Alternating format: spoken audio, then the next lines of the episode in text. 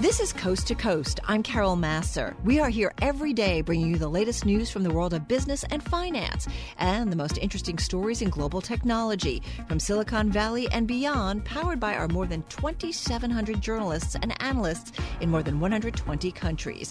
You can download Coast to Coast on iTunes, SoundCloud, or Bloomberg.com. You can also listen to our radio show weekdays at 2 p.m. Eastern only on Bloomberg Radio.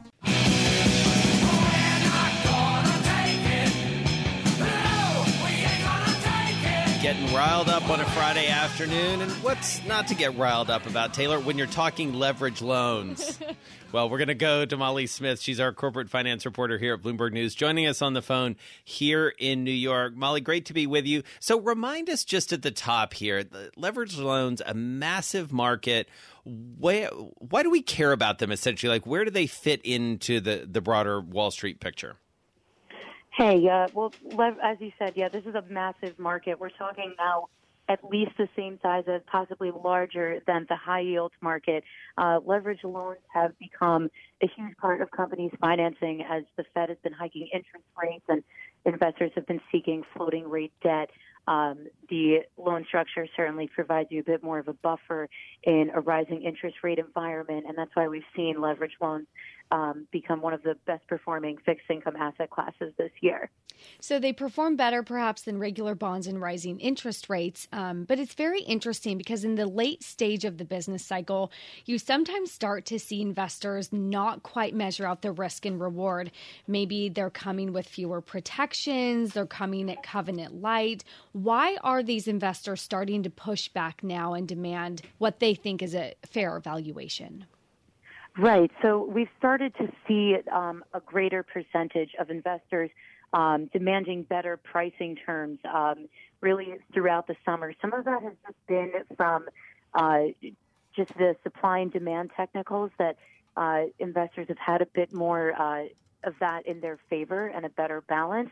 But also, you know, with you start to get a little nervous when you're getting toward the end of a credit cycle or what appears to be and with so many issuers going toward loan only structures, when you don't have um, another debt, um, any other junior debt below you, um, that can be concerning when there's not a buffer to absorb some of those losses when a borrower defaults.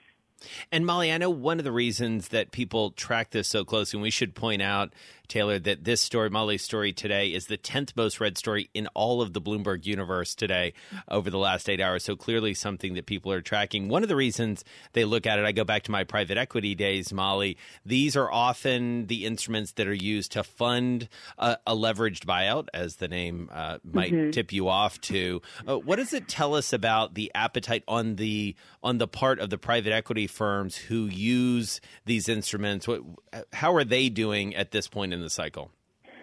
Well, these are really the kinds of deals exactly that investors are pushing back on. It's a lot of these leverage buyouts, uh, LBOs, as you said, that tend to come with more aggressive terms, the covenant light that Taylor had mentioned, and when you're, uh, you know, trying to put that up in this late in the cycle, investors are starting to get a bit weary and say, like, no, you know, we want better pricing, a bigger discount, uh, right. stronger call Because what we should point out, Mike, what covenant light basically means is that there aren't as many protections for the investors if the earnings fall and it becomes more difficult. It becomes a, a more difficult investment. Is that right? Exactly. Yes. Uh, so covenants are, you know, uh, just meant to be investor protections, like protecting against, uh, you know, a drop in earnings is one such uh, covenant that can be in bond or loan documents. And you've really seen the quality of those documents deteriorate in the loan market, especially. And that really jumped out at me, Taylor, because of course it takes us back to the LBO boom of 06 and 07. And one of the things that jumped out at me in Molly's story was that uh, 80% of leverage loans are covenant light, cov light. Uh, in 06, 07, that proportion would have been less than 25%. Wow. And that was a time when people were like, money's free. Let's do this. Let's do this deal. This is amazing. well, and probably I wonder if some of that is leading to reasons why we're seeing such outperformance. Yeah. Molly, can you talk us about the outperformance, especially relative to some of like treasuries or high yield debt? Exactly. So it, it's almost it, from that kind of perspective, it may seem like investors are turning somewhat of a blind eye to the risks that we've discussed and really just throwing their money into loans because in fixed income this year, uh, it's been really rough. I mean, investment grade for the first half of this year was, I mean, down at least two and a half percent. Treasuries have been, uh, you know, a tough asset class to invest in as well. High yield, kind of flat for the year, and we've definitely seen uh, the struggle in emerging markets, uh, especially recently. So, for fixed income investors, loans have really been like one of the few safe places to go. Well, one of the few safe places go in the past. Going forward, what are you hearing about how they perform um, going forward, especially as you said, we might be nearing the end of the credit cycle. Uh, what happens when things turn? Right. So when we're looking at these kinds of deals that are really putting a ton of leverage onto the transaction and the borrower, and especially if you don't have that junior debt below you, that means as the loan investor, your recoveries are looking a lot lower than what they historically have been. And in that same Moody's report that Jason had just referenced, that Moody's had discussed that idea as well. Like, for example, on the first lien tranche, maybe you used to get um, around uh, 77 cents, now looking at closer to 61 cents on the dollar. And for the second lien, even worse. Um, maybe used to get 43 cents, now likely around 14. So that's just, it's just that much worse when the cycle does turn. Right. Great stuff. Molly Smith, corporate finance reporter for Bloomberg, joining us on the phone here on a Friday afternoon. So, Taylor, uh, records, records. Tell, yeah, tell me, talk to me. record highs pretty much across all the major indices. The one that caught my eye was the Russell 2000. It was interesting because yesterday we had the weaker dollar, but um, still some gains in the Russell. That is happening again. We are at a record high. And the NASDAQ, Jason, uh, the NASDAQ is now at a record high again as well. And some of the biggest movers that we would know um, in the NASDAQ are some of those big tech companies like Netflix. Right. Everyone's sort of doing well. Right. And, you know, we've heard a lot about retail this week. And so it is a broad based uh, series of gains. It seems like we're obviously going to be digging into that a lot through the course of the afternoon as we get about an hour and a half away now from the close of trading. This is Bloomberg.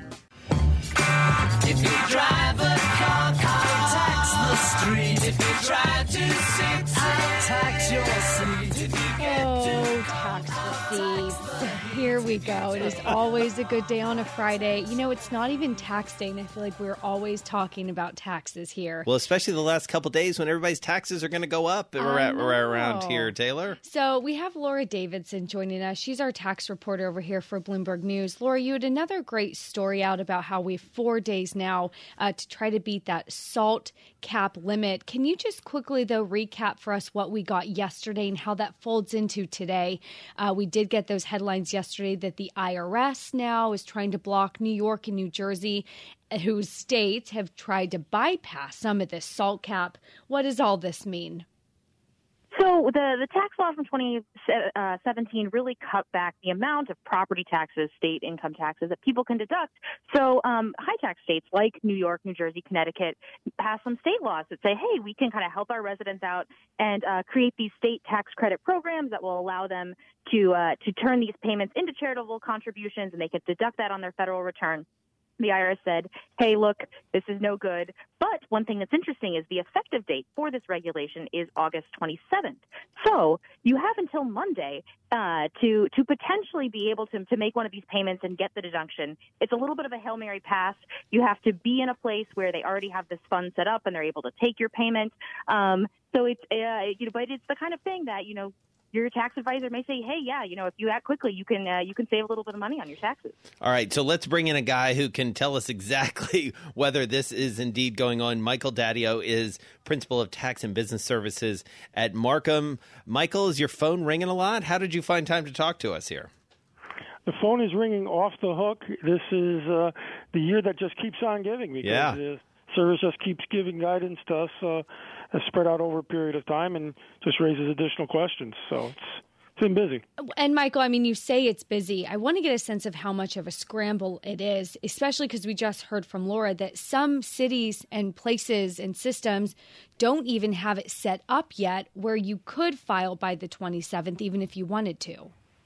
Yeah, I mean, the uh, that whole issue about the effective date it sounds as if, and I think uh, the Treasury Secretary uh, kind of issued a statement that indicated that he believes the proposed regs really apply to states like Connecticut, New York, New Jersey that passed a workaround. There are other states that have tax credit programs, particularly with respect to educational contributions, and where so, they're yeah. where they're already set up. So I think you know, a lot of like New Jersey, Connecticut, New York don't really have the tax exempt organization set up, whereas these other states do. So this could really be a last ditch effort for them to uh, make contributions because the regs themselves don't seem to exempt those prior programs. And so, Michael, just going down into the weeds a little bit here. So, what have some jurisdictions done? I mean, Scarsdale, I believe, has already created it's a charitable uh, situation, right, where people can essentially donate and then get an offset to their taxes. Keep me honest here. Yeah, effectively, what the legislation in the, uh, particularly Connecticut, New York, and New Jersey did is they allowed municipalities to set up uh, tax exempt organizations uh, you then can make contributions to the tax exempt organization. You say it is a charitable contribution, so therefore, if you're over the ten thousand dollar limit for adjusting uh, uh, your taxes on Schedule A, uh, that doesn't apply because this is a charitable contribution. It comes off uh, as a deduction other other place on the Schedule A, and uh, then the municipality gives you a percentage credit depending upon you know where you are the credit may be 80% 90% 85% depends on the the state. So the state makes or the municipality makes out a bit because the credit that they're giving you is a little bit less than the the uh, cash you're putting out as the, the quote contribution. But you as a taxpayer do better because if you just paid it as a property tax or an income tax uh, you'd be limited by the ten thousand dollar deduction, so you'd get none, none of it. And now you're trying to get the charitable contribution deduction. Right. Laura, in your story, you've talked a lot about New York, New Jersey, Connecticut passing laws to allow for charitable contributions. Um, I remember a while ago, New York had floated the idea of a payroll tax as again another way to sort of get around these. What other states and what other ideas are being floated out there to also help offset this additional burden? So the payroll tax is, certainly out there. That is still happening. Basically, what happens there is your employer would have to opt into this program, sort of pay your taxes for you, and and give you a credit so you could get a deduction. So it's a little bit complicated how it works. The issue there, though, is that employers to do that would probably have to lower your pay. Um, so that's a that's a really hard sell to employees to say, hey, we'll pay your taxes, but we're going to pay you ten thousand dollars less. Right. Um, even if you end up as being a good deal, that's a really hard hard sell uh, to prospective employees. Um, so th- we'll see how that pans out. It's not super popular yet. No companies have until December to sign up for that. Um, also in Connecticut, and Mike can tell you, they have a, another tax program that they pass there for owners of pass-throughs. So these are, you know, partnerships, S corporations. Basically, kind of a similar thing of a way to uh, reduce the tax burden so it's paid at the business level instead of the individual. Kind of an incentive to keep um, business owners in the state um, instead of having them flee to lower tax states. That's Laura Davison, our tax reporter down in Washington, D.C. for Bloomberg News, joining us uh, on the phone, as well as Michael D'Addio, Principal of Tax and Business Services. Uh, he is based in Connecticut, joining us on the phone as well. This is a storyteller that is not going. It's been amazing uh, just to watch it on the Bloomberg, how high it bounces. And I can't wait until five or 10 years from now, we can go back and analyze the demographic shifts. Because yeah. I know, for example, in Illinois, after a lot of their budget problems the last few years, you did see some out migration. Everyone keeps threatening to leave, but you really wonder would you really leave New York? So I wonder again in a few years from now how we can track the demographic shifts right. and if it really does come down to that, that people do end up wanting to leave or not.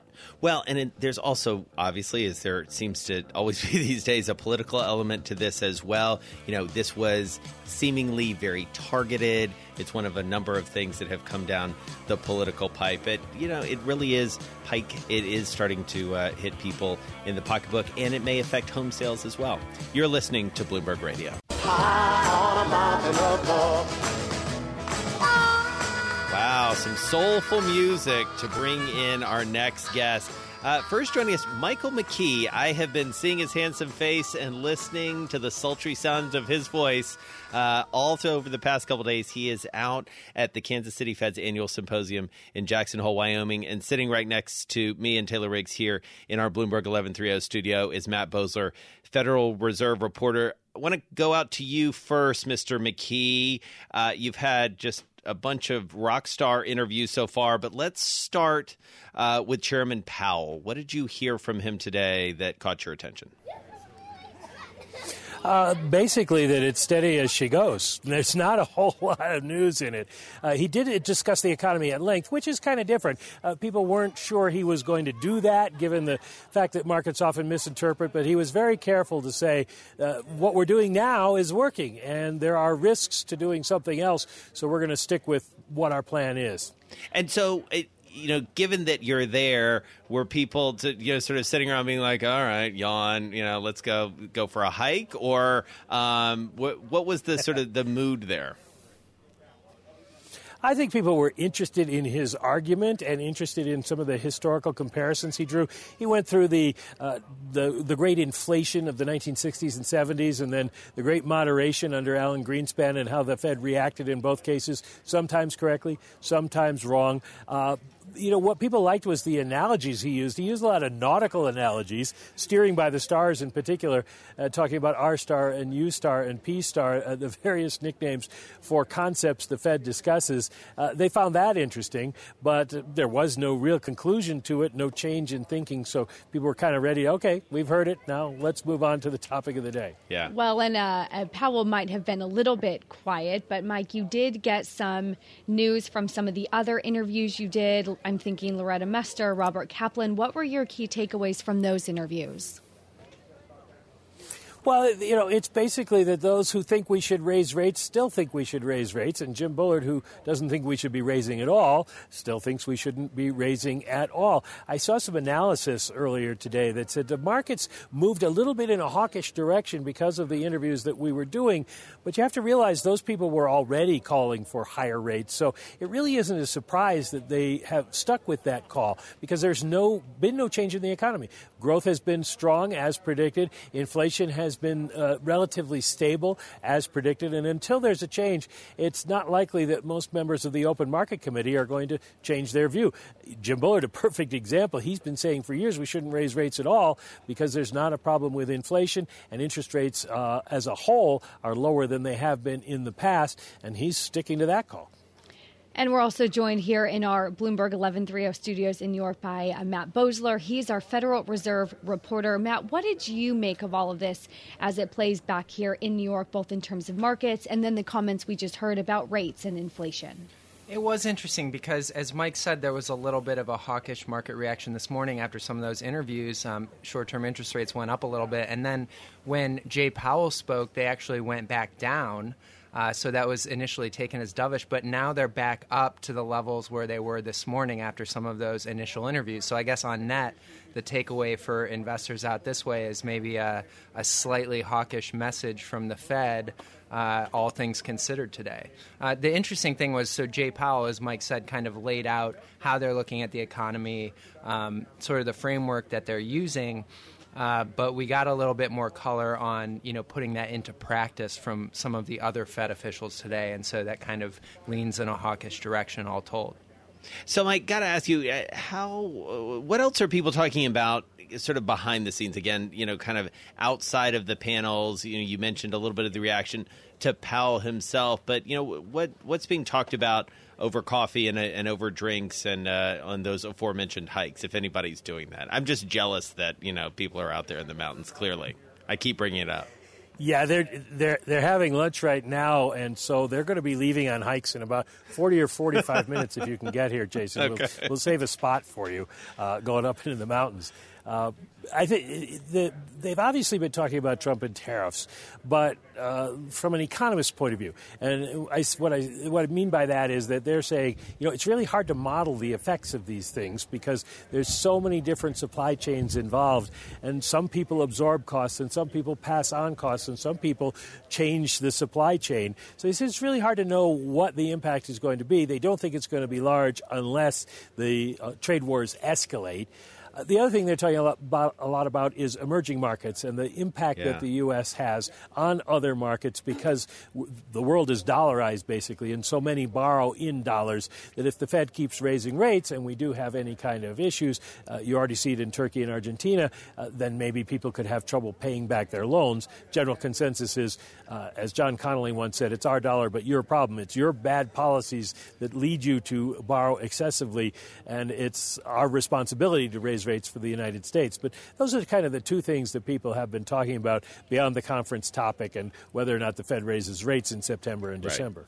And bringing this full circle, when we just heard Mike McKee talk about uncertainties that relates to emerging markets and tariffs, uh, Matt Boesler, you had an interesting story out yesterday about how Powell's speech uh, mirrors a 1998 paper that reflects a similar debate here about aggressive policy in the face of uncertainty. Uh, what was that about?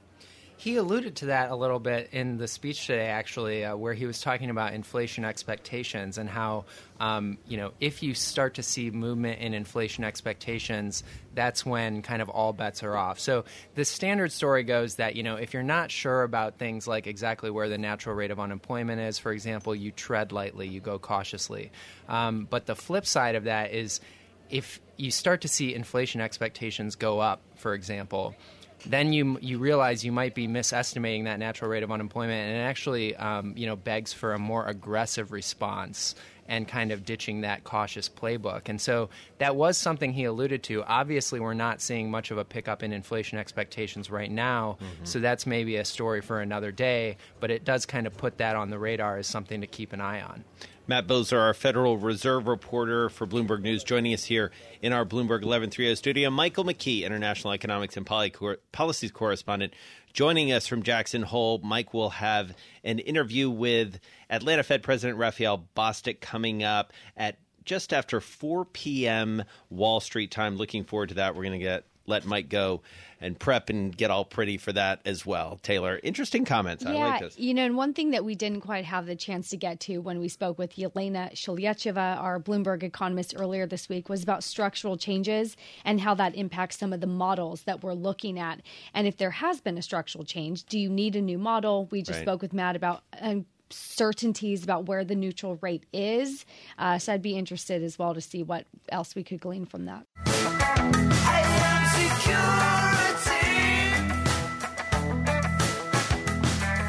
Ah, Petty on a Friday afternoon. The Night Watchman, the modern Night Watchman, Taylor has to do with cybersecurity. That is for sure. And so we bring in Nir Polak. He is the chief executive officer of Exabeam, joining us on the phone from San Mateo, California. Nir, great to be with you. Uh, you are at the center of obviously something that concerns all of us on a daily, if not hourly basis. You just closed a new round of funding. You've got some huge backers behind you, including Lightspeed Venture Partners. So, where does Exabeam fit into the new ecosystem around cybersecurity? Hey, hi, Jason. Hi, Taylor. Uh, thanks a lot for having me. So, um, actually, we're in the cybersecurity market. We're in what's called security management.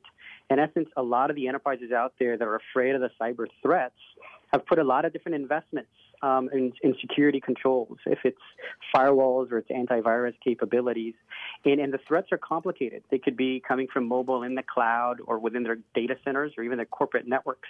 And we are the ones that try to make sense of all that, find those adversaries, be it the Russians, be it a cyber crime ring somewhere, and we got to we get to get a front seat to manage that security posture. So, Nir, what about your business makes you different or better than some of the other competitors out there? So we were built, you know, we have a modern security uh, platform. We were built um, natively that combines big data. You know, if you think about it, it's today it's a big data platform, big data problem. You have multiple data sets coming from cloud, mobile, anywhere. Um, we use artificial intelligence, really trying to remove the human out of the equation to being able to combat threats, and also automate the response to make sure that it's not humans conducting investigations and mitigations, but it's the machine doing it for them. So we're kind of built on a modern stack to be able to do that.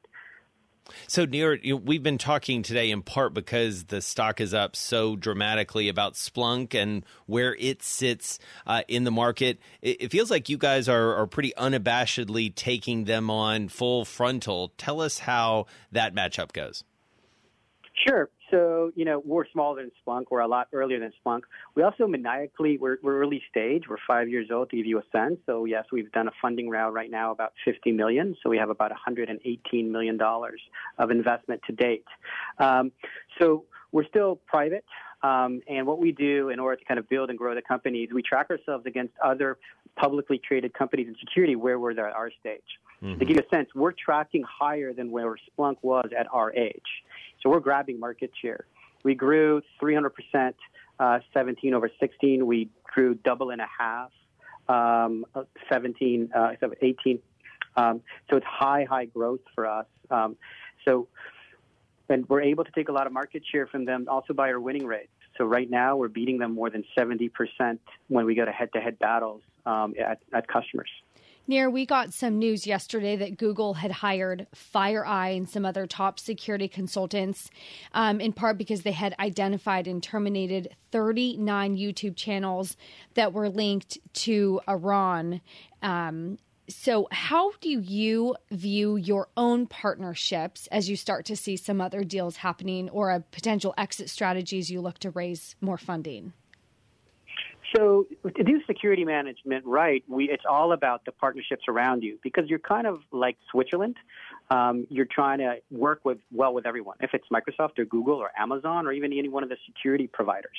So we have a very strong business development area and alliances where we build technical integrations with each one of these vendors to be able to ingest their data, make intelligence actions out of their data, and automate the response.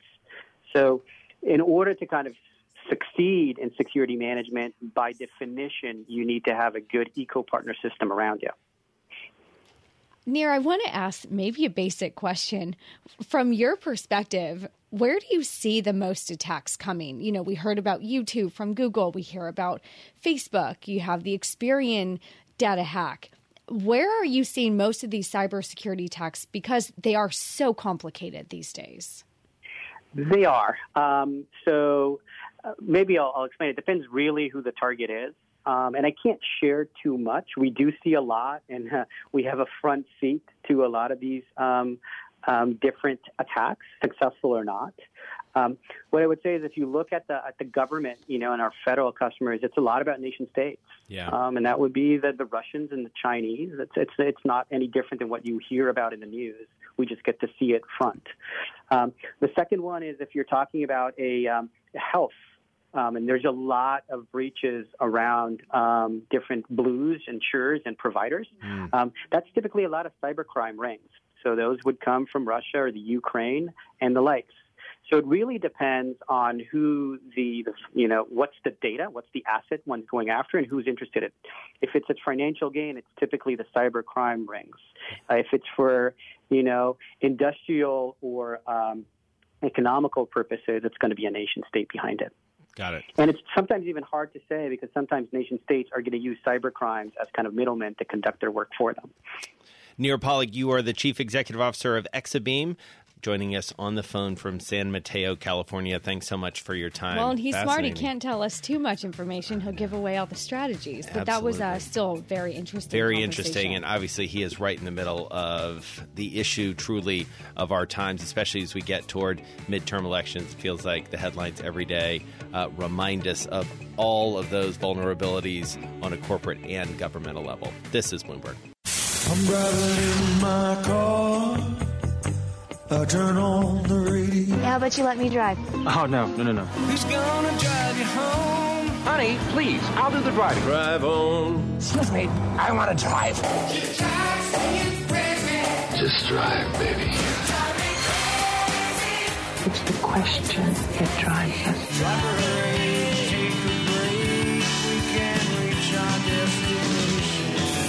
is the drive to the close. That funky music will drive us till the dawn. On Bloomberg Radio.